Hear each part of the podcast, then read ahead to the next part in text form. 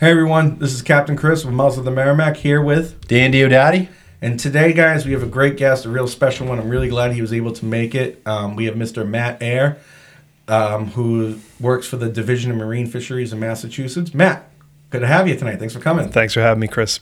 Yeah, so I'm really excited about this one because there's a lot of things to talk about. I know um, talking to people uh, when it comes to fisheries management, a lot of them just kind of don't know where the information comes from, how to go, how they could uh, act upon it, who to reach out to. And just tell us a little bit about what you do for the Mass DMF, what the Mass DMF does in general, and just kind of give us the background. All right, that's a that's a large question, but I'll start. you can tell me to elaborate if you want. So, uh, yeah, my name's Matt. I'm the uh, recreational area biologist for the Mass Division of Marine Fisheries. I cover all things recreational from the New Hampshire border down through Metro Boston, uh, and and that includes uh, you know anything from disseminating information to tackle shops, uh, recreational anglers. Um, but also, I help coordinate the federal recreational fisheries survey, uh, which is uh, MRIP, uh, and, and, there's multiple pieces to MRIP that I work on. Um, but mainly, we work on the access point angler intercept survey, uh, and that is where a lot of the data comes from that goes directly into um, stock assessments and other aspects of fisheries management. Uh, mainly, that APAIS survey gathers catch information, catch and participation, uh, get at some demographic. And in this case, this year, we're actually grabbing some um, socioeconomic information to value, put value on the recreational fishery. And not just in Massachusetts, it's a, it's a coast-wide survey. Um, so all Atlantic states are doing that same survey. Okay, I'm going to back you up just a little bit because I do want to get into that socioeconomic survey. so, uh, the MRIP, all right, let's talk about that first. For people who don't know exactly what is that, what's going on there? So, MRIP is the a Marine Recreational Information Program. It is a uh, federal uh, survey, and it's composed of multiple pieces that gather recreational information uh, to eventually calculate the overall recreational take, um, and that includes harvest in terms of fish that are kept, but it also includes fish that are released. And it, uh, what often happens is that, uh, depending on the species, that those species have a mortality rate that uh, is applied to the fish that are released, and so you get to an overall harvest. Um, another portion of MRIP is um, a mail survey, which is where the effort data comes from, and that's not something we do as an agency. That's something that NOAA does. Mm-hmm. So a combination of these multiple pieces of the MRIP survey generate the overall recreational catch um, for the entire Atlantic coast. So, if I'm a recreational angler, um, how do I get my information through MRIP? So, your information to go into MRIP, or yeah, how? Like, how's it collected? Yeah. So, um, so mainly, if you want to, if you want to help uh, with catch data, which is what we're trying to collect uh, shoreside from private boats, rental boats, charter boats, uh, as well as any shore anglers. Um, we have samplers that are sampling, uh, and we begin sampling in Massachusetts in April, and we'll sample all the way through in certain places through December. On the North Shore, Metro Boston, we sample into early November, well, into the, the, entire month of November, but not a lot.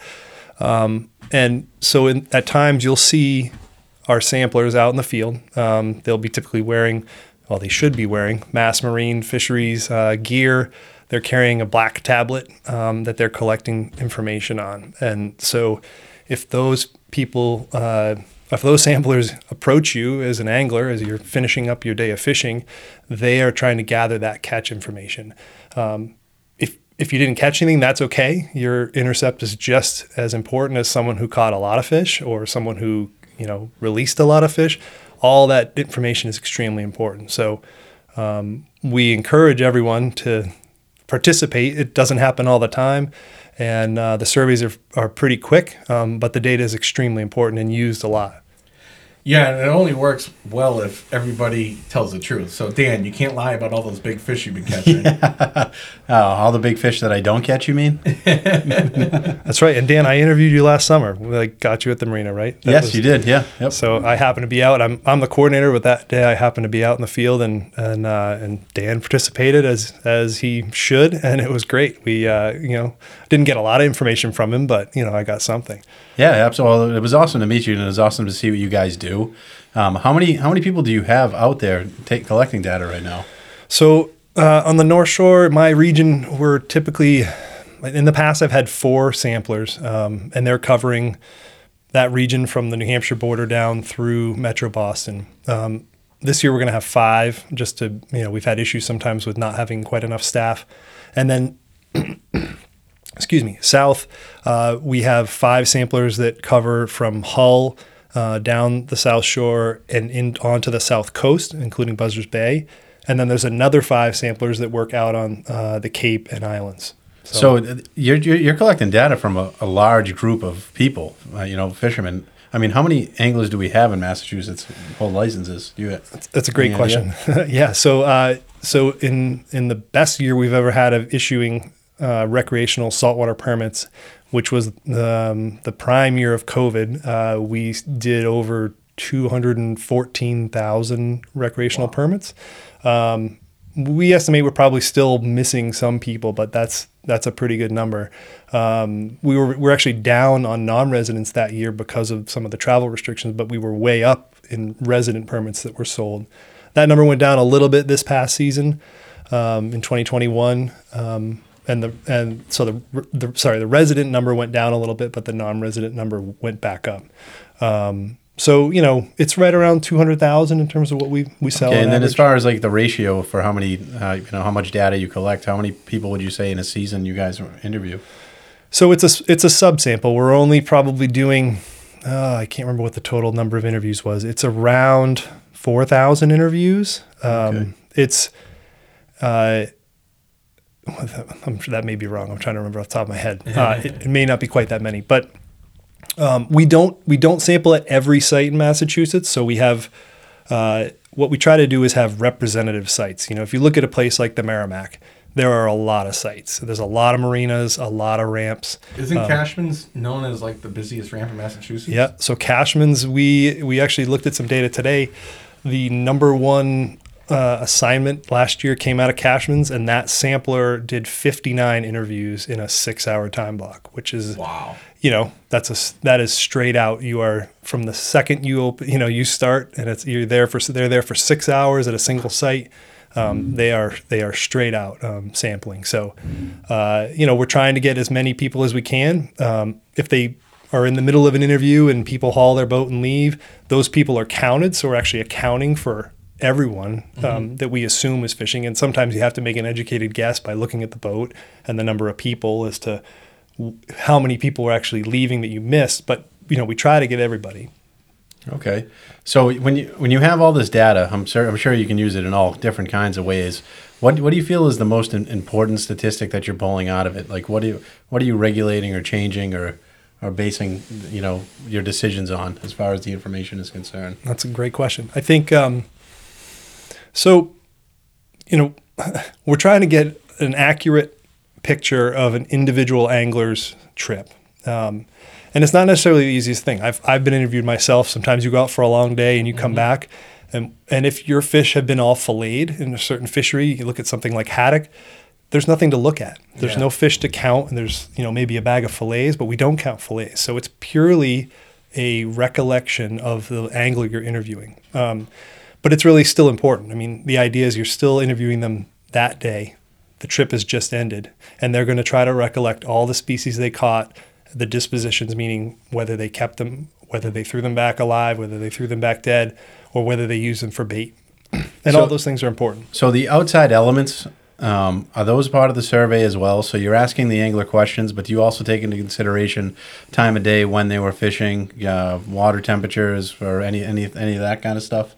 So water temperatures not included. We do have a field. The samplers do have a field if, uh, for some reason, the site that they're sampling could be affected by tide. Okay. Um, so there are certain places where we don't make the schedule. So what we do is apply a pressure to a site.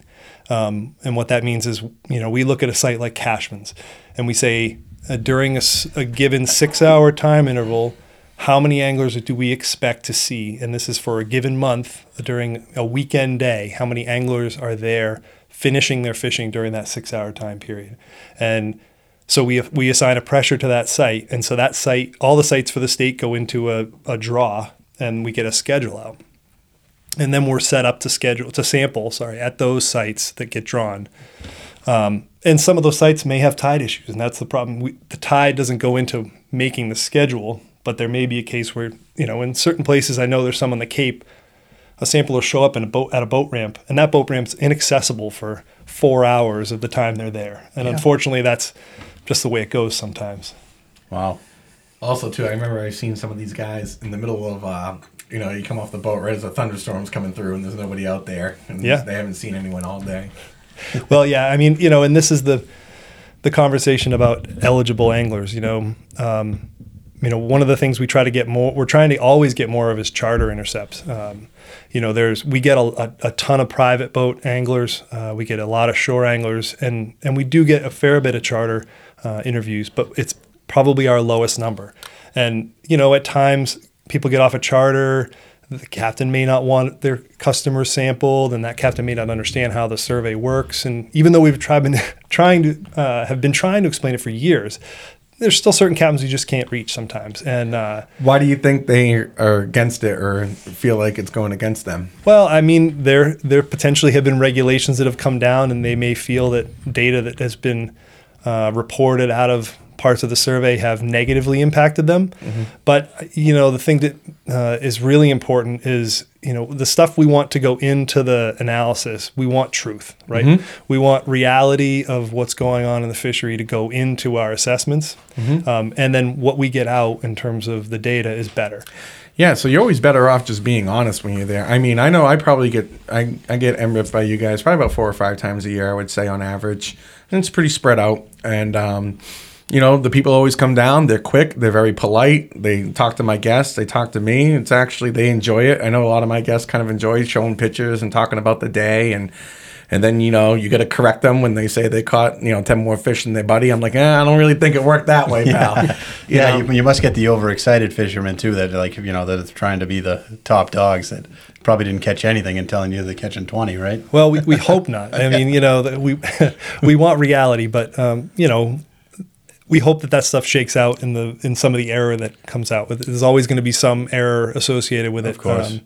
but we hope that most people are doing the best they can to give us accurate information. Yeah, and I can understand, you know, why some salty charter captain might give you a hard time about get, getting the data because you know a lot of fishermen will put up the argument that you know we're going to regulate ourselves out of this, and it's really not the case. It's the data you're collecting really is to make sure that we still have a fishery, right?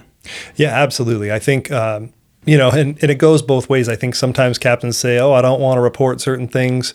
Uh, and then others say, oh, I want to report a ton of things. And, you know, the idea to try to game the system just doesn't work. You know, the reality, again, is, is, is the best way for us to have uh, the best data to look at. Well, just like with anything, there's got to be a mutual respect and understanding there for uh, everyone to kind of come together and figure out what's the best solution for these issues or for anything coming down the pipe, you know? Mm-hmm. And if you don't participate, you're not going to get your voice heard in a serious manner. So if you participate fully and you're open and honest, you know, now you can be part of the discussion. That's the way I feel about it. I mean, Ma- Matt, it sounds this is an awesome job. It's an incredible job. So you're outside a fair amount of the time, but what's like the ratio between being at the desk and being out in the field? Well, for me, it's mostly desk at this point. I've been around for, see, I'm in year 16. I'm in year 16 with the division. So Wow. the longer you're, you know, the longer you're anywhere, especially in a field job, you end up you end up pushing paper more and and doing a lot more coordination, which is great. I enjoy it, um, but I still do get out in the field. Again, you saw me. I try to keep my finger on the pulse by doing assignments, and that keeps me. Uh, you know, when I look at the data coming in from the, the samplers I've put out in the field, I have a better connection to that data, having been out in the field on a regular basis. Yeah, it's almost like you're leading by example too with the other people that are taking the surveys and stuff. That's a good point. I mean, you know, we're always and we're trying to hire more people now. So I'll put the pitch out there that you know we're always looking for more people and and and good people that are willing to approach anglers and and do a good job surveying for us. But sometimes it's a sales job. Like we said, it's it's trying to, you know, you get someone who's on the fence about maybe participating. It's voluntary. You don't have to do it, but you know, it's really important. So how do we want people that are are good at selling the survey, know the survey well, can explain things, uh, maybe not in as detail as as, as much detail as I do, but I think um, be able to then uh, convey some of the important parts of MRIP so that they pull those people onto the right side of the fence to get you know some data out of. That's awesome. So 16 years you've been in this, and I want to say that on day one you started growing that beard, and you haven't cut it yet. Not gonna lie, I'm feeling a little bit less of a man, like a man, Yeah, sitting next to you here. It's got a little more a little more salt than it than it does pepper at this point, but it's uh yeah it's you know It's probably why your microphone sounds so good right now. yeah, no kidding. Everything we sound like crap. I don't know what's going on, guys. Sorry about the little bit of an echo. Um, all right, so we got the MRIP data. What other types of ways are you guys collecting data? So we're also doing research. I mean, uh, our agency does a fair bit of research, and, and when we're doing research, especially recreational stuff, um, we're trying to have it feed directly into management. Um, so some of the stuff that's going on in our division, uh, and I'm not necessarily working on it directly, but have helped out in some of these things. Is uh, like we're working on some circle hook versus J hook studies with striped bass. We're looking at multiple circle hook uh, sizes uh, for striped bass. And Do you have any recommendation based on your research? I won't say anything yet. That stuff's still being analyzed. They- So they pulled in data the last two years, and they're going through analysis right now. As soon as it's out, we will definitely put it out to the public. But they haven't finished analyzing that data. Okay. Um, Okay, so there, But yeah. there is one question that I have that is it's a controversial question between anglers and probably not so much from you. But when we talk about fish kill, you know, we have the commercial bass guys. We all get shit for basically killing the breeders, killing the breeders, and then we have the recreational fishermen that you know might be even still throwing j hooks off the beach and killing a bunch of schoolies. Who is responsible for the greater fish kill in the striped bass fishery? well, by pure numbers, recreational anglers account for more mortality than the commercial, uh, and that's just based on the total number of anglers we have fishing, the amount of effort that goes into it, the the sheer number of fish. You know, not even we're not even talking about harvest, just talking about fish that are thrown back. The release fish numbers are so high that uh, you know we have we have extreme numbers of fish that you know at, at what is currently a 9% mortality rate, which is what is used for striped bass, you know, there's still a lot of fish that, that end up getting checked in the box as as dead. Um, so so the recreational definitely have a larger impact overall uh, than than the commercial do. Okay. Yeah, because it's I I just learned like through the years of fishing and through experience that fish are a lot more delicate than you think they are. Um, so like safe fish handling practices and things of that nature. Like where would someone go to really learn that if they're not learning it through experience? I'm really glad you asked that. Uh, so you know that's something we're really trying to work more on, um, and you know we're partnering with different groups to try to continue to preach some of those things. Uh, you know things like sizing your. In, and, well, so you can go to our website to get some of that stuff. Okay. Our, our fishing guide has some of that stuff. You know, we will also direct to different magazines and places that have done some, I think, a good job with videos and content. Um, but I think you know there's there's lots of things you can do to to better handle fish, especially striped bass, um, which you know you're throwing. Let's face it, a lot of fish are getting put back in the water. Between the you know with having only a slot at this point, there's a lot of fish on both sides uh, of that slot that go back, and so we want those fish to go back in the best shape they can. Um, so you know, and I, I don't know if you guys want me to go into things you should do, but I'm sure you guys have already probably talked about some of the things you should do. I want to hear it from you. You want to hear from me? Well, yeah, let's go. You know, things like sizing your tackle um, appropriately, right? So if you're if you're fishing for stripers, you want to have something that can get the fish to the boat quickly, right? There's always that, uh, you know, I don't want to bring the fish in too fast. I want to play it out. Well, no, you want that fish to come in as quickly as possible. It reduces the amount of stress hormones in the fish. You want to get it off the hook as fast as you can. If especially, you know, if it's going to go back in the water and it's going to, you want it to swim away, I would recommend not even taking it out of the water. You know, taking trying to pop that hook, you know, down at the gun, down below the gunnel and uh, and letting it go there. Um, if you have to bring it in the boat, do it as quickly as you can. If the hook's buried in the gills or buried in the gut, don't spend a lot of time trying to cut, take that hook out. Cut that line off and just let that fish go. That hook will work its way out. It'll either rust out or it will work its way out. Um, you know, You know, the- it's funny you say like work its way out because I'm going to actually tell like just a quick story about fishing on the Sweetwater when I was a kid. I was using the uh, just like a s- salted rubber worm and um, catching largemouth bass, and I was using these red uh, like the offset hooks there, not not an offset, but the uh, The worm hooks? The worm hooks, yeah. And um, I had a I had gut hooked one of the fish, and I was fishing the same spot like every single day. And I kid you not, I cut that line, I threw the fish back because I wasn't going to try to pull it out or even kill the fish.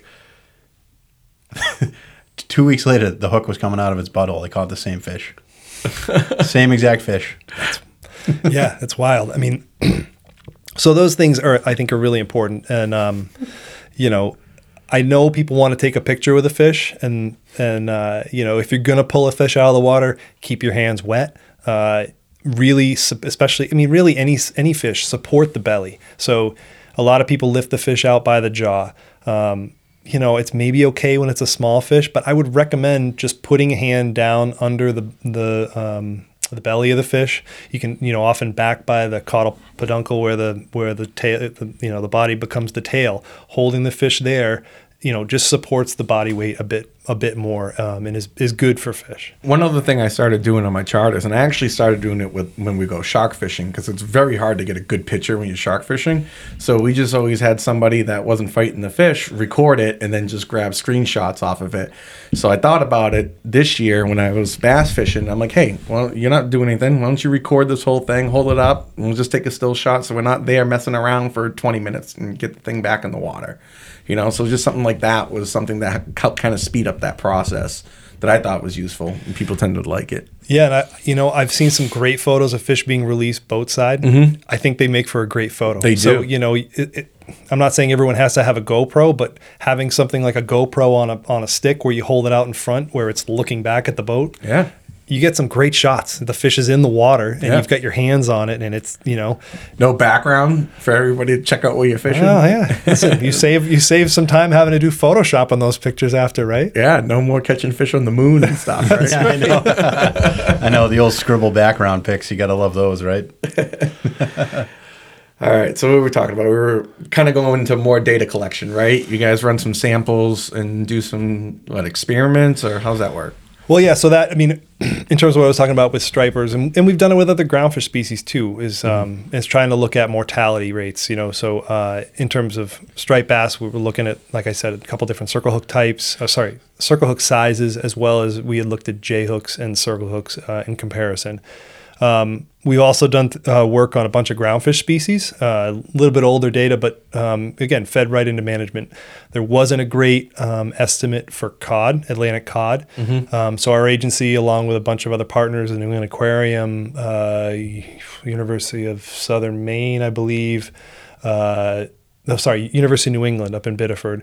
Uh, I think Rutgers. We've had a lot of partners that have worked with us. Uh, Eastman's out of out of Seabrook was a, a partner in, in that a couple of these projects. But we did uh, looked at mortality rates of cod, of Atlantic cod, uh, haddock, and then we did some work with cusk, which is a you know not necessarily a species people are as concerned about, but it is a species of concern in terms of a federal species. Um, and if, if you've ever caught cusk, they don't uh, often go back down to the bottom. No, they have a tough time getting back down. Yeah, and there's currently no limit on on cusk in terms of numbers or size. Yeah. Um, so Yeah, you know, they, they like to turn inside out. yeah, Yeah. It, it is. That's exactly what it is. The stomach is everted. It is the in. You're looking at the inside of the stomach. Is it a stomach or an air bladder? That's the stomach. a stomach, So, interesting. so the air bladder has ruptured, and it's it, as as the fish has come up, right? The pressure changed. The fish are uh, physo, oh gosh, physoclistous. They can't, which means they uh, they have to use a an organ to slowly off gas and adjust their buoyancy. Mm-hmm. So you bring them up, you're reeling them up, it ruptures, and what happens is that gas goes wherever it can, Mm-hmm.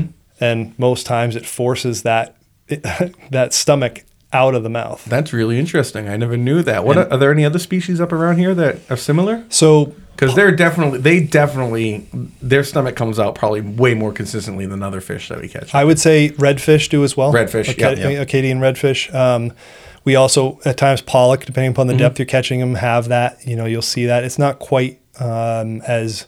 I think it's very visible and easy to see on on cusk. Um, but interestingly, we in that study We did some release at the surface. It was a very high mortality rate, as you can imagine. It wasn't as high as I thought. I thought it'd be 100. It was in the 80s, I believe. Um, but Wait, what we so, so some of these fish that do that, they're, they're actually salvageable. Like they, some of those fish ended up swimming back down. You Wow. know, we, we did a, we did a small sample of, of fish release on the surface.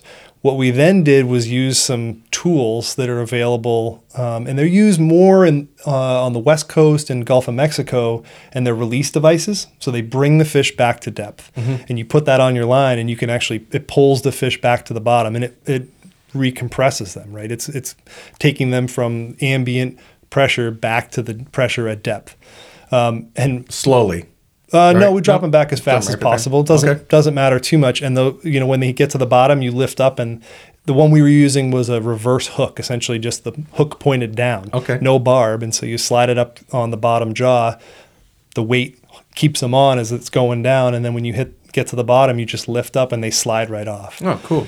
We I've got a bunch of video. There's some great video on our website on our YouTube page. Um, What's your YouTube page so people can go Oh, check gosh, it out? I'll have to look. If you if you search mass marine fisheries, you should be able to find it. Um, But there's some great stuff uh, in partnership with the aquarium uh, and Rutgers, I believe, and actually UMass Dartmouth that we um, we we've done work there and, and haven't published on the Cusk stuff yet, but uh, it was pretty impressive. Those those release devices greatly reduced mortality.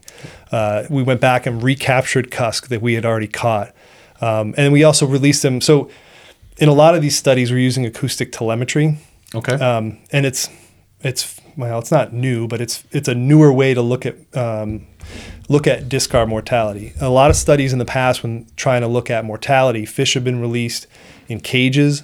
Um, in terms of the, the striped bass study, where the nine percent came from, they released them in a salt pond that they were then able to control and drain. Okay. Um, but the idea is that uh, if you have to put a fish in a cage, you're not necessarily releasing it like you would normally. yeah. Right. Yeah. I mean, they got to they got to act and affect on different conditions, the way they run their life, and when you're in a cage, you can't do that. So. Yeah, and if you think about if you think about fish that that work with buoyancy, things like all those groundfish species, if you're putting them in a cage, you're holding them at a certain depth, and, and that has a whole nother effect. Um, but releasing the fish, um, in what we so in terms of the acoustic telemetry work, we put out an array of receivers.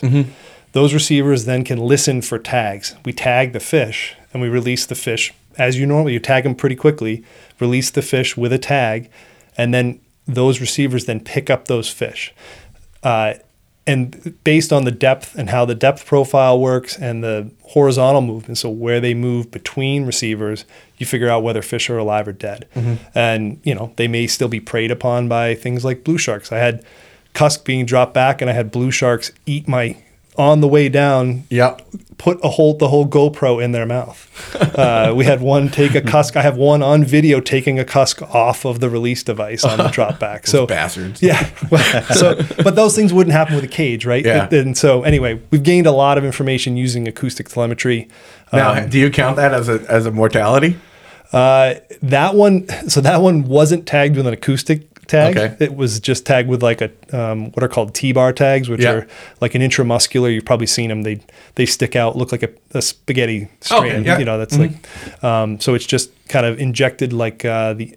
Uh, it's, the end of it looks like what you find in a, the plastic uh, tag on any of your clothing you buy. Yeah. and that goes into the muscle and holds it in there. So we Like the ones you tag bass with, like if you catch a tag striper. yeah, exactly. I mean, there's there's a bunch of different styles of bass tags, but that's one of them for Yeah. sure. So, um, yeah. So no, we didn't. That one. I mean, we did label it as a mortality, although it, it the, the shark spit it out, and and the fish actually was still on the device Yeah. when it got to the bottom and popped off. Um, Yeah. So we don't know if it died or not, but So um, you mentioned cod earlier. Um, how long has it been since they've closed cod north of the Cape?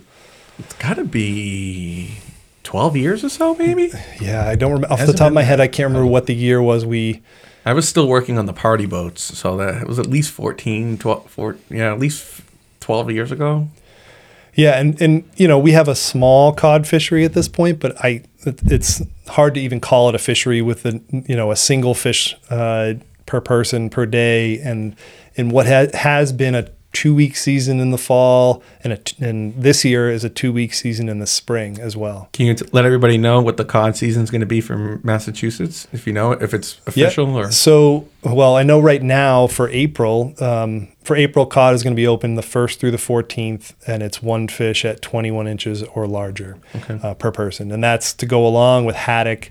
Um, haddock is 15 fish at 17 inches or larger, and that begins April 1st, and that will go through February 28th. So, all the way through next February. Although, sorry, I apologize. The fishing year, federal fishing year changes May 1st. So, the current proposal from the New England Fisheries Management Council, who puts forth what a recommendation to NOAA, mm-hmm. their recommendation for the, the next fishing year, which begins May 1st, is that haddock will go to a uh, sorry, we'll go from 15 fish to 20 fish. So it'll be a 20 fish bag limit at 17 inches or larger. It's a lot of haddock. It's a lot of haddock. Gonna have fun cutting those, Cap. Oh, I can't wait. And then that cod, the proposed cod rule is for a September 1st through October 7th opening. oh, nice. Um, and so it's a yeah that includes Five that includes weeks. Labor Day, Yeah. um, and it would be a 22 inch minimum size. That's a good size. Twenty-two. Yeah.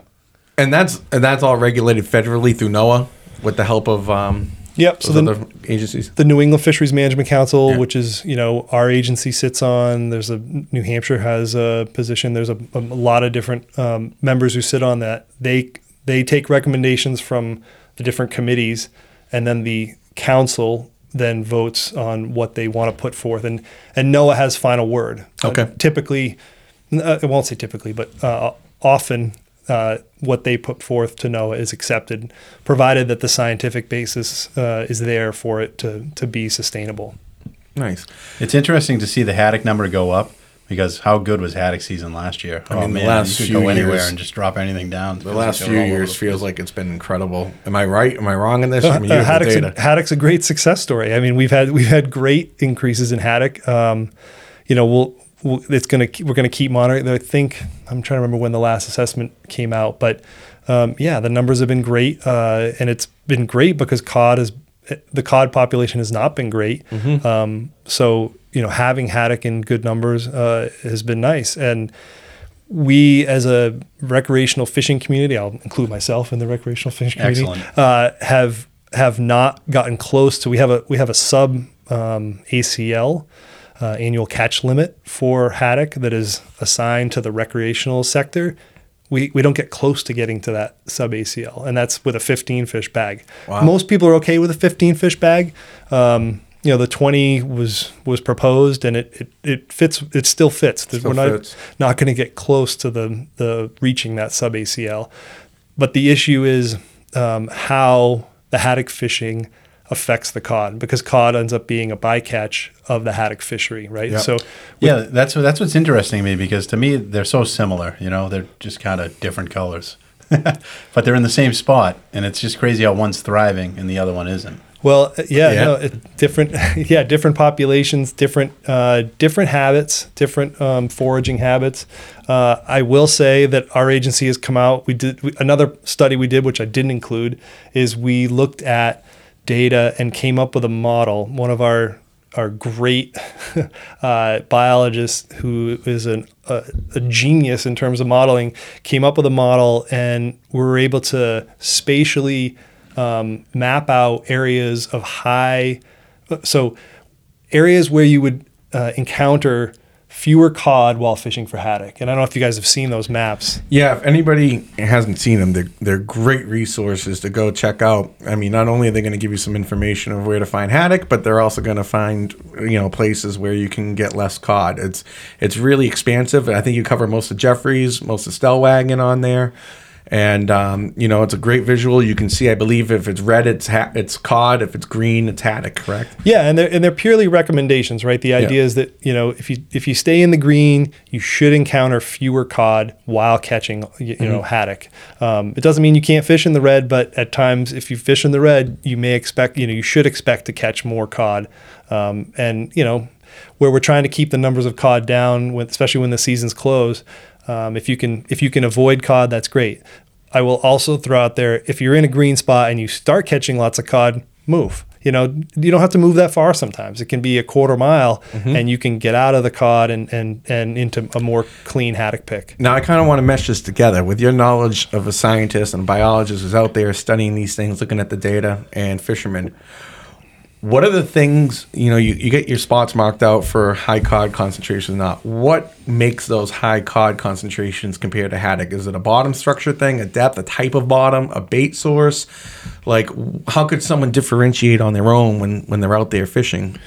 So I think bottom type has a lot to do with it. Um, I, I'm I'm not positive that that's driving the model exactly, but um, if you're you know sometimes if you're on hard bottom, if you're on hard structure, if you're up on top of Jeffries, you're probably going to see more cod.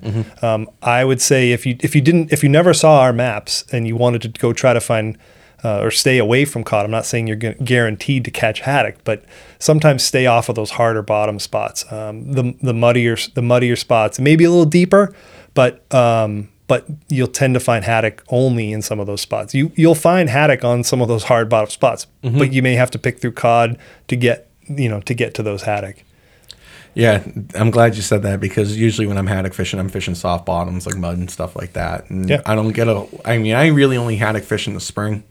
Um, then I'm in my striper season. But yeah, we're looking for the soft bottom. I don't catch a million cod. You know, I might pick up a few here and there, but for the most part, it's strictly haddock. And if we get onto a little rock pile in our drift or something, we usually bang out some redfish while we're there. Yeah, that's a great piece of information though to learn basically the differences between the two, because I mean the haddock fishing is just so great. We we'll be out there and we, we decide that if we're going to keep 15, they're going to be 19 inches because we don't want to cut the 17 inch fish. But it's uh it is interesting. But I, there, I do see cod in strange places sometimes. I caught a bunch of cod just out at Breaking Rock. Ton of cod at Breaking Rock this year. Good size ones too, like 20, 24 inches. Deep, deep red color too in them. Oh yeah, the groundskeeper cod. Those are like those uh, maybe a little less. Well, I don't know. There's thoughts that some of those are a little less migratory. You know, the, the, the, green cod that are a little you know lighter in color. That you know, I would say you're seeing more traditionally as like when you see a cod uh, depicted. Yeah, it's kind of funny. They're all different kinds of shades of Oh, color yeah. depending where you're catching them. Like you get the light brown, you get the the almost like orangey color, that deep red. Red, the red cod. The yeah, red the cod. I will the say that it's it's funny because it's always a friend that's on the boat Always. that drops the sabiki all the way to the bottom when you're mackerel fishing, and then all of a sudden you have a cod coming Dan. Dan I, I tell you, man, there were times this year I couldn't believe it. I was just gonna say it to him. Is we were jigging for mackerel, and we catching a cod or two. Like the same guy, I'm like, dude, stop dropping down the bottom. And I take it and I drop it down 15, 20 feet, and I hand it to him. I go, do not let line out. I turn around and come back, and he had another cod on. This happened multiple times. They were swimming up like. I'm telling you, we were not on the bottom. We were, were like hungry. 60 diamond jig, diamond jigs on the bottom. Just Yeah. eating that diamond jig. right? Yeah, just getting that little diamond jig 20, 30 feet down. It was coming up. We were probably fishing 50, 60 feet. Yeah. You know? It's entertaining for your customers to catch a And cod. we got black sea bass, which was cool. We got a bunch of those this year. Yeah, the northern the northern push of black sea bass and some of those more mid Atlantic species right. coming north. Yeah, How, one of long, how long, Matt, do we get a fishery for those? Because those are fun as hell. What's your prediction on that? Uh, well, I mean, we have a fishery in Mass. I mean, Well, up here. yeah, I mean, it's you know the problem is is getting them in season. Uh, you know that season typically opens late May and goes into sep- early September. Um, You know, I will say I caught I caught a 16 inch black sea bass in Mass Bay in December a few years ago. We were doing some cod work. We were jigging. I dropped down, hit the bottom, and you know. Not expecting to pull in a, a sea bass, especially of that size, uh, in that location. Um, so, it's it's a whole new world. Was that one of the weirdest things you ever caught when you were out Oh, there doing some of this stuff? You must have seen some stuff, man. Yeah, I don't know. I, I haven't probably seen as many things as you. You're on the water more than I am. I, I mean, I've seen some interesting things uh, come up in some of the survey nets, but uh, not necessarily. You, I'm sure you've seen more interesting things. When I was working on the party boats in the fall one day, um, I wasn't actually on the trip, but I got the picture and stuff. Uh, one of the mates, Mo, caught like a 36 inch striper on Jeffrey, Southern Jeffries. Wow. Yeah, I, I know. Mo. I know Yeah. Mo. Oh, you know yeah. He's a great guy. I, Mo was on. I, when I started, the only part of MRIP we did was the headboat ride along. So that's another part we do. Do you remember? That was the first time I met you. Was that on a I party was, I was mating on the party boat. Yeah. and You were there, and uh, I remember, you know, Bob Bishop. oh yeah. I remember he, me and Justin, we were like, "Hey, uh, Bob, where's that harpoon we got the whale with the other day?" And he's going, "Shut up, shut up." That's I know Bob too. Bob's a good guy. You know, I, I know. Yeah. I, again, having been around 16 years, and I, yeah, I know you. I know, you know some of the guys were mates and now are captains, and it's uh, yeah, makes me feel old. But It's a small world, man. Yeah. it's a small world. Absolutely. but it's great, man. So It's- Matt, you, all right. So you, you work out of out of Gloucester. You live in Cape, in Cape Ann, and uh, is that where you're from? no, I'm I'm originally from Southern New Hampshire, so uh, I grew up in Seacoast area, New Hampshire, and went to school at University of New Hampshire, uh, and. And went right into grad school after that, and in at University of New Hampshire, and then went straight to the division uh, from there. Did you know that it was what you wanted to do? Was it were you like a young fisherman that just was on the water all the time and decided I'm going to be a biologist? I mean, I so I grew up on a lake in southern New Hampshire. I did a lot of I did a lot of largemouth fishing. You know, pickerel, all the all your normal lake species in a you know shallow warm water lake in New Hampshire. Uh, I enjoyed that, and I didn't fish a lot of saltwater until I got probably to be I don't know high school age. And a friend of mine took me striper fishing, and it was pretty exciting. You know, catching fish that were you know made everything else look like bait that I had been catching in freshwater. So, you know, I always enjoy the water and, uh, you know, did whale watches and things as a kid and, and really liked the ocean. Always enjoyed, you know, living close to the seacoast. We still did go and, you know, tide pool and do fun things like that. And so I've always been interested. I was pre med when I went to UNH to start. Oh, wow. I realized I didn't want to stay in school that long, and and really ended up really enjoying the uh, you know marine and freshwater biology, and that's now you're the fish doctor. yeah. No, I'm not a doctor. I'm not a doctor, and I'm not sure I, know, plan on I'm doing sorry that. to give you yeah. the title. no, no, that's I fine. got to be careful with that. If you were going to be a medical doctor, what were you going for? What was Oh, your? I uh, don't know. I think I was I was always interested in like orthopedic type stuff. Yeah. Uh, Yeah, at this orthopedic point, surgeons. They, that's a that's Yeah. a good gig. Good it's gig. still interesting to me. But uh, yeah, no, I, I like fish now, and uh, you know, I think That's I awesome. think- so, are you finding time to do recreational fishing? Or does it It's- job get you most of the time? I, you know, I did a lot more recreational fishing before I had kids. Uh, Oh, it's yeah. starting to come back as my kids get a bit older, and you know, I get them on the water, and you know, we flounder fish, and and have now gotten into stripers a little more, and so yeah, it's coming back. It's uh, you, I used to shore fish quite a bit. I used to surf cast a fair bit, uh, Cape Ann, Ipswich, some of those areas, some of the beach fronts, and uh, had a lot of fun doing that. But yeah, So it's been about ten years that I've even attempted doing anything with like a flounder rig. How is the flounder fishing? So it depends where you are. I mean, the flounder fishing can be really good. Um, you know, in the once they come out of spawn and the water warms up a bit. Um, shooting for like post 50 degrees. Yeah, I think 50 and above. You know, you might get them a little bit colder, but I'd say 50 is probably that's that's the like That's the magic number. that's number. the number people talk about. Um, I mean, I see them. I dive a fair bit, and I see them when it's colder, but most people can't get them to bite.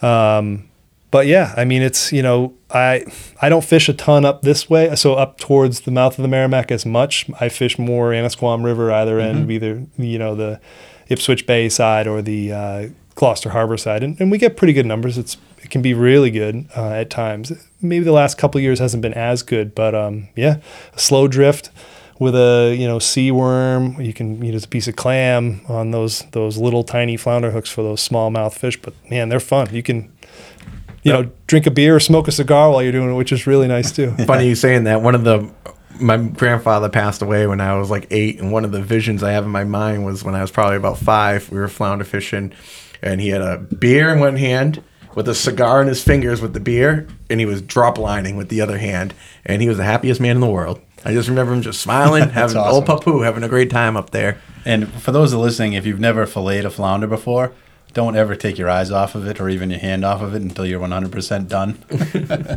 Pretty jumpy. They like to find a way off the cutting board. They are a fun fish, man. I got to start doing more of that. It would be fun, you know, because that's thinking about you know, just what you were saying about having your kids and, you know, taking them flounder fishing. You know, you start with smaller fish and you work your way up to bigger fish. The more you're catching, the more fun you're having. You know, you build the, the draw to it. I'm actually working on a, a blog right now that actually describes that because I'm going through it with my daughters now as they grow to try to, you know, get them on the water and get them into, into fishing. But we have some great stories already. And It's- they're only four and two. So I mean, it's fantastic. We, you know, we do a little lobstering. You know, and we- and we'll fish. A, you know, you don't have to fish long. You know, if you can catch Yeah. a, a flounder or two, you Yep. put a skate on the boat or a couple skates. You know, that that's You're a all hero. You caught a stingray. It's all exciting for the kids. They love it, and you know, get some photos that you know they're gonna love when they're older, and That- it's it's fun. That's one of my favorite parts as a guy too, seeing people, young kids, who get into it. And believe it or not, some of the kids I've had on my boat the last couple of years, boy, they are into it. They like young, eight to ten years old, and they're they fish the whole time. They fish the whole time. They listen. They're very good, and they're very polite. They love the fish. They take pictures. They do all that thing, and um, yeah, I've had great experiences with kids, and I love it when they catch something big and they're smiling and you, you know, hook for life. You know, I remember, you know, my first striper. Some lady was fishing off the pier at the uh, flea market in Newburyport.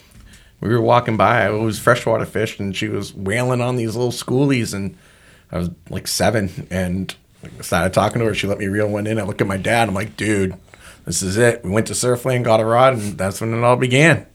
The rest is history, right? You never know. You could do that. Any kid can come in contact with, you Yeah. know, them that opportunity. Well, it's nice. Kids, like you said, uh, they don't sometimes have bad habits. So Well, you know, that's what it is. Yeah, you get them on the boat and you can teach them. They're they're willing to listen. They're like a sponge, right? They whatever you tell them, they're gonna they're gonna do. Um, I wish they were like that in my math class, to be honest with you. That's good. That's good. I I uh, can I will take a moment to piggyback on this kid thing. Our agency is also doing a bunch uh, it, this year. Uh, we've done a bunch of videos and some more content on on angler education. So we just put together a logbook uh, for kids. It kind of looks like a the cover kind of looks like a composition book. Yep. And you open it and there's species. There's a way to log your catch. There's a spot for weather and tides and things like that. There's lots of stuff about how to read the water, ways to handle the fish, different types of rods and terminal tackle, things like that. Um, and along with those are companion videos that we've done. And I will say you'll have to listen to my voice a little bit more if you want to watch some of those videos, but they're they're pretty good. Um, we've released some. We haven't done a, a lot of promotion, but that's coming. Um, and so there's you know we're trying to continue, and that's coming from money that people are spending on their saltwater permits. So that money, and you know, so that everybody knows, they probably know already. But when you buy a saltwater permit in Massachusetts, whether it's for a charter boat, a, a party boat, or just an individual angler, that money goes into a dedicated fund, and so it has to be used for. The money goes back into the fisheries, and so a third of it goes to improving public access. And we've done fishing piers at Did Cashman. the, the pier at Cashman's is Yeah. beautiful, man. Yep, that Cashman was an existing pier, but we rebuilt it completely. You guys and- did a great job. yeah, and people fish it a lot. I mean, All the time. and there's a lot. You know, we we've done a couple clinics there with kids and caught schoolies, and it's been fantastic. You so know, a couple of wasn't years like- ago, someone caught a 50 pounder there. really, mm-hmm. yeah. Wow, that's crazy. So, and we just built, we just finished. Well, we finished Deer Island Pier last year, which is down on the Deer Island in, Boston. Boston, yep. Um, so we have one in Boston proper uh, in that area. Um, but yeah, so you know we're using some of that money for public access, and then other things like some of this angler education stuff. And so you know, just nice to know that what you're, you know, that ten dollars you're spending for a license is not going into the coffers of the general fund. It's Yeah. going into a place where Was it- we're then using it. Wasn't it Theodore Roosevelt that actually was the one that made that made that happen? I'm pretty sure he was a part of that, right? Uh, federally, I believe he was involved in that. Um, I mean, ours ours works more on the state level, and Okay. and, and actually was great because when the federal government was going to establish a federal license if states didn't have a license, and I think it was 2011. I can't remember the exact year, but uh, and so our agency, along with uh, other folks in the state, put together a group, and it was made up of captains, uh, tackle sh- bait and tackle shop owners, private anglers that had a say in how the license was going to be um, implemented. And so the legislation was built using recommendations from this group, and that's kind of how it was formed. So, you know, we've had, I won't say that there have been governors who've tried to take money from some of those funds, and not just ours, but the uh, freshwater has the same type thing where the money from hunting and fishing licenses goes back into dedicated funds. And anytime anyone tries to take that money, we lose a huge amount of federal funding. Um, and so it's it's really it's well protected, which is great. Good. That's good to know because, you know, 10 bucks, you know, nothing for us, I would think. You know, it goes a long way to helping you guys give back to us in different ways. Yeah, absolutely. I mean, I feel like the state has done a great job of keeping things affordable for for the recreational angler, and um, it is it's money well spent every year. Yeah, and I'll, I'll say that that um, the database that's created annually helps direct that effort survey. I talked about early in the in the conversation. The there's a mail survey that goes to angler households. We submit that angler data. So the database we have a database of those anglers who bought permits. That goes to NOAA, and they use that to help direct those surveys to actual angler households. Is, is that um, the Quantec surveys, or is that strictly from NOAA? So Quantec is a contractor, and they've they've been contracted to do some other stuff. They've in the past done the the phone calls. Um, if you've ever received In a December, in January. Whoa, whoa, all hold, hold on. Uh, let me let me let me let me fix you- what you think because historically, Quantec was the agency that did that. It was contra- it was contracted to them. They were a contractor based in the south somewhere. That is no longer. The last couple of years, our agency, so all the states, and I I will say I made a push for this earlier than it happened, but um, they decided to take once Quantec's contract was up, they gave that duty to each of the states. Oh, and so good. we because we have so many vessels in Massachusetts, we we issued over 800 uh, charter and headboat permits in 2021 s- statewide, and that doesn't even include all the vessels that have uh, the federal tuna permits. If the, so, if you're a, if you're a charter boat, if you have a uh, captain's license, Yep. and you want to go target tuna, um, You the can you can get the charter headboat because then you can keep a small bluefin or, Or a a commercial bluefin, and you're not you're not you don't once you once you get the the general category, the angling category, you are you are only a commercial fisherman. Real quick, before we go any further, Yeah, can sorry. you just explain that to everybody who's trying to get into tuna fishing with the permits and what you can and can't keep based on which permit Yeah, you have? I do and think that? with the headboat, the key word is the or. Or. yeah. You're recreational or a commercial fisherman. Yeah, so I'm not going to go too deep into that because I am not. I do not work for the HMS Department of NOAA. right, but yeah. but I but I will say that uh, if you have that federal, so if you have a captain's license and you get the federal charter headboat uh, tuna permit, it allows you to keep, depending upon what the regulations are set at, uh, and you have your commercial perm. You have to have also the commercial permits to be able to sell, and that's from from our agency um, to be able to, to um, sorry to be a commercial fisherman. But those, uh, what happens is the first fish you catch can can determine what you're fishing for that day. If you catch a recreational sized bluefin tuna and you want to keep it, you are for that day now a recreational boat. Can't sell a tuna after that. Correct. If you if you decide to kill a, a bluefin in the recreational size class and you have that charter headboat permit, you are now a recreational for that day. If you catch a fish that is over 73, you may not keep it unless for some reason the they have that off in the past they've had a That trophy one trophy a fish a trophy year. fish, but often that's gone pretty quick. So yeah, you, you can't then sell anything that day. And and and conversely, if you catch a, a giant or something 73 or larger, and you've now you now become a commercial vessel, you're not you're not allowed to keep anything under 73 in that any of those recreational sizes. Wow. And then if you don't have your ca- captain's permit, you get to choose what you want to do if you don't have your captain's license, right? You got to either get the rec one and not sell any, or you got to get the commercial one and not keep any. Right? Correct. That's where you're at. Yeah, correct. And I won't go. I'm not going to go any deeper. I tried to explain the loophole. That's uh, sorry, not a loophole. The optional. The option. Yes. so yeah, in the waters that we're fishing in, it's interesting because we have we have our local government. You know, we have the Massachusetts regulations, and then there's the federal with NOAA. Where would someone go to like really put all these pieces together? Because I feel like there might be fishermen that are out there that think they have the right stuff going on, and they actually don't because you know what you guys might require, they they might not they might fulfill that need, but then what NOAA wants to see, they might not have that permit. It seems like there's just a lot of crisscross that happens. Yeah, I won't say our regulations are always as clear as they could be. Um, you know, I think the best thing to do is to go to, you know, if you go to our our website, which is mass.gov slash marine fisheries, or if you just Google marine mass marine fisheries, you'll get to our website and you can look at our current regulation table. Typically, we are going to mirror, not always, but the vast majority of the time, we are going to mirror the federal regulations. Things like haddock and cod, we're going to mirror in certain areas. So we're going to have the same regulations. Um, there are other species that have different federal rules than state rules. And in those cases, it's often where you're landing the fish that you have to follow the rule, the more strict rule. So something like black sea bass has a federal rule, but it's not, there are no states that have that same federal rule. And so you have to follow the state you're landing in uh, in that particular fishery, if that makes sense. It, it must be a nightmare regulating striped bass between Rhode Island and Massachusetts waters. That must be crazy. Well, and you know, in most cases for striped bass, we're trying to have the same regulation, right? I mean, Yeah, oh, I was actually thinking from a commercial perspective. oh, commercial. Yeah. yeah, yeah. It's right. I mean, and add something like Block Island into the Yeah. to Exactly, the, to the yeah. mix and how that all works. Especially tell you one 'cause- thing: you can't fish in New Hampshire. That's for sure.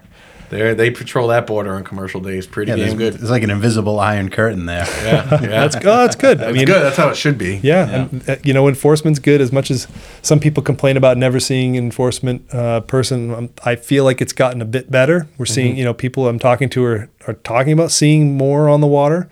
Um, I don't know. You guys can speak to whether you see them at all on in areas you fish, but uh, Yeah, I see him around. yeah, yeah, yeah. On the on the water, I've seen them. I actually been in the woods too. Yeah, there's a couple great guys up in your region here. I um, uh, Lennon. I don't know if you met Ryan Lennon. He's I believe he lives on Plum Island now, but he did live in Amesbury. He's he's great. He's on the Merrimack. Um, there's a bunch of great guys that that patrol this area.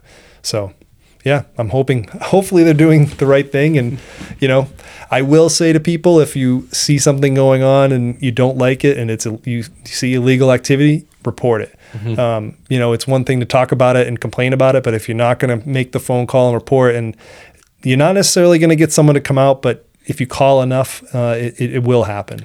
Um, yeah, before you go, give me the number. If you know the number off the top of your head, rip it up, and uh, we'll we'll post it on some stuff. So Yeah, I can get there for you while we're talking. yeah, yeah, he's gonna pull the number up, guys, and then we'll also post it on our stuff um, and have it there for you to call and report because you know we got to hold each other accountable to do the right thing. Yeah, because I've heard of people being very discouraged that you know they, they call and report and like nothing's happening, call and report. But it totally makes sense if you if you if you keep up the accountability factor, right, and you keep calling, you keep calling. Eventually, someone's going to be patrolling there, and they're going to catch that person in the end. So, what you might not stop today, you could stop next week or tomorrow.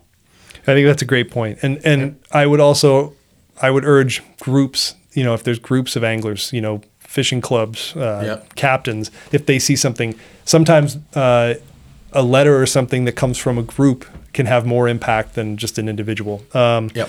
But you know, I think um, uh, along with that is uh, well, I'm going to lose my train of thought. I uh, I think Regulation, talking about make, making the call. Making the call, Oh keep yeah, pounding. no, no. Sorry, I apologize. Uh, so the big thing was, uh, and, and a recent thing that happened last summer. So I don't know if you guys heard there was some uh, the seining that goes on for for menhaden pogies Mm-hmm. down in Boston Harbor. I mean, it goes on throughout our, along our coast when wherever Oh, yeah. there's fish. Well, they happen to be pretty thick in Boston Harbor last summer, Mm-hmm. and uh, and for the most part, there's a pretty good mutual respect. The the commercial guys that are seining are supposed to stay away from active recreational anglers that are on a on a school of fish. Oh, that's that's good to know. Yeah. So Mm-hmm. I so and, and I'm just going to say that you know in, in this case there was a, a boat that was not uh, this a seine boat decided to not respect kind of the rules um, or the the etiquette that is kind of in place. Um, and I got a call from a charter captain who said, "Listen, this is going on. What do I do?" I said, "Call the number." I said, "Call and report it." I said, "I'm not saying they're going to come out to you right now, but if you don't call and log it, it's never going to go as logged." And, and no one knows. Well, and I'll tell you, our director just ch- just altered the permit of that vessel, so it can no longer sail in Boston Harbor. No way. So yeah, it's you know they they let them come in and they let them fish in there, but you know this this guy has now lost, or I think it's a guy, but the the permit that permit has now a condition on it that cannot fish inside those areas anymore. You hear that, guys? If you see something, say something because you never know the difference that you can make in a beneficial way. Um, and just kind of to go back on what we were talking about, um, you know, we are talking about how to properly act and call the number, right? That's that's the way you, you. This is how it works. This is how it works. Going on Facebook and bitching about it doesn't do anything. It doesn't because most of you guys, you guys probably aren't looking at Facebook all the time, and it's nothing official. You know, you never know what you're seeing on there. Take the time to go through the proper avenues. So, for example, you know, we see things posted that you got like uh, a, a meeting on mackerel, say, right? As a recreational angler, what's the best way for me to get involved or my group to get involved to get my voice heard in those situations? Yeah, so it depends on the type of meeting. It depends on the group that's holding the meeting. Mm-hmm. Um, in terms of the mackerel, I, just use that as an example because it was it's, recent. It's a good example. Those were listening sessions held by the Mid Atlantic. So they Yeah. they presented data and information on mackerel, um, and then they they took comments from uh, from folks that were on those two meetings. Uh, I, one meeting was a little more tame than the other. I was at the second meeting. I heard the first one was not good. The first one, yeah, I don't think the person who was who was doing it expected it to have the volume. Yeah. Um, which which is great. Again, Yeah. the vol, you know, if people are interested and find out about these things, then they should participate. And um, you know, we we as an agency hold public hearings on any kind of regulations we're going to set.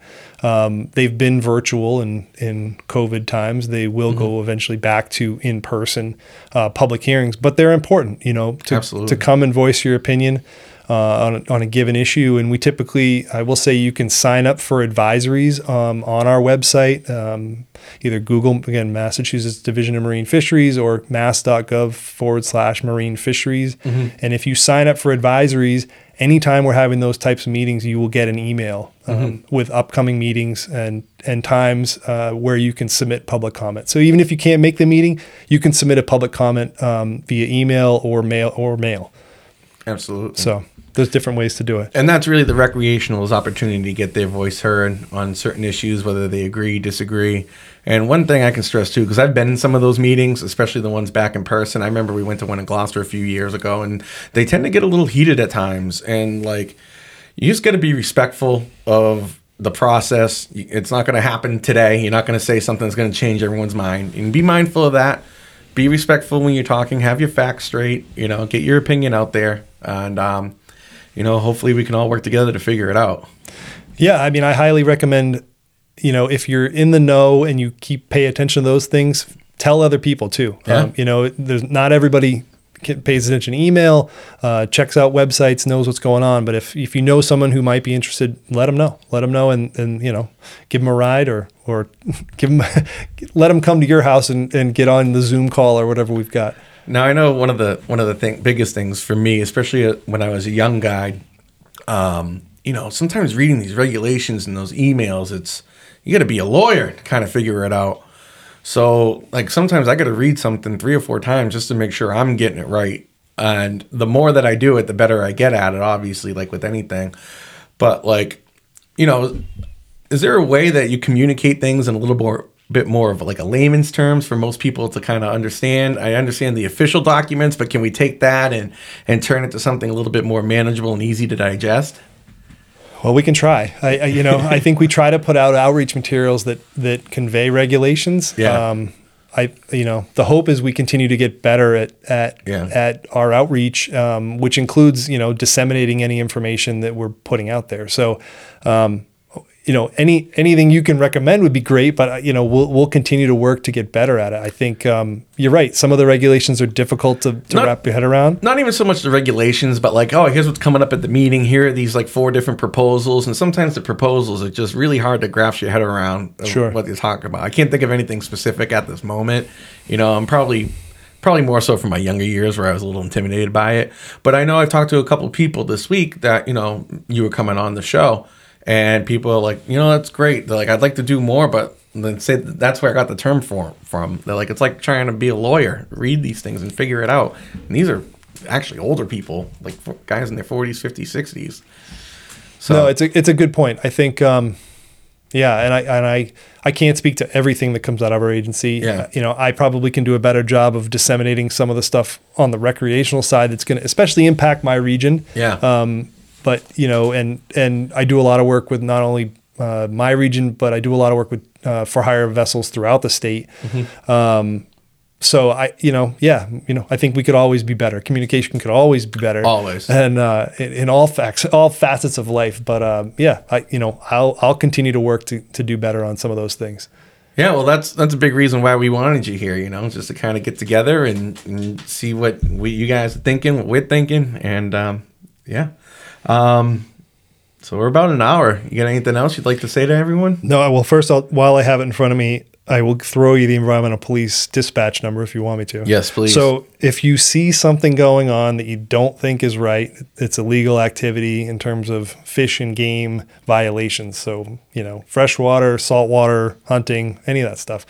Uh, the number for dispatch is eight. Uh, sorry, one 632 8075 So again, Mass Environmental Police is one 800 632 8075 So you know, store that somewhere, and you know, anytime you see something, give a call. Again, can't can't fix things if we don't know what's going on that you know especially some of those you know whether it's poaching whether you see people handling fish in improper ways gaffing fish for no reason things like that let us know Right. let let them know and they'll hopefully come out and and uh, visit visit the area Well, Matt, I, I really appreciate you taking the time to come out and educate us. it's uh, it's great to hear what you guys are doing. Um, it's impressive to me that all that you do. And when it comes to those surveys, we're all, Chris and I, we're always happy to give you the right information. And I hope if you know if people are listening now, it would inspire you to to not pretend like you haven't caught anything because you think you're going to spot burn, or uh, you know just be honest with what you're reporting. Because basically, what you're doing is you're making sure that we have a fishery for our children you know so it's uh it's a super super important thing and it's um you know something that i, I appreciate so thank you very much Yeah, th- I appreciate you guys having me. I, I will throw out there that all of our samplers sign a disclosure agreement, and all everything that collect is collected is confidential. Nothing nothing can be shared um, beyond what they're you know receiving in terms of data. So, and anyone that then handles that individual data, um, it's all it's all confidential. So. I think that's important. Another thing is that we are not law enforcement. So our agency and those folks that are out sampling have no enforcement capabilities. They are not there for that. They are purely there to gather data. So I think it's I think it's important because some people will go digging for their saltwater license. We don't we don't care if you have a I mean, we care as an agency. Yeah. But Yeah, in terms you of our you want them to have a license but you're not enforcing the license no, that sampling we're doing and trying to gather information on your catch, that's all we want, you know, and and if for some reason you have a fish over the limit, we still want to know that. It's not we're not you're not going to get in trouble by us. Um, and we're not going to leave and call environmental police. Um, so we just want, you know, the truth and uh, and accurate information when we're trying to gather it.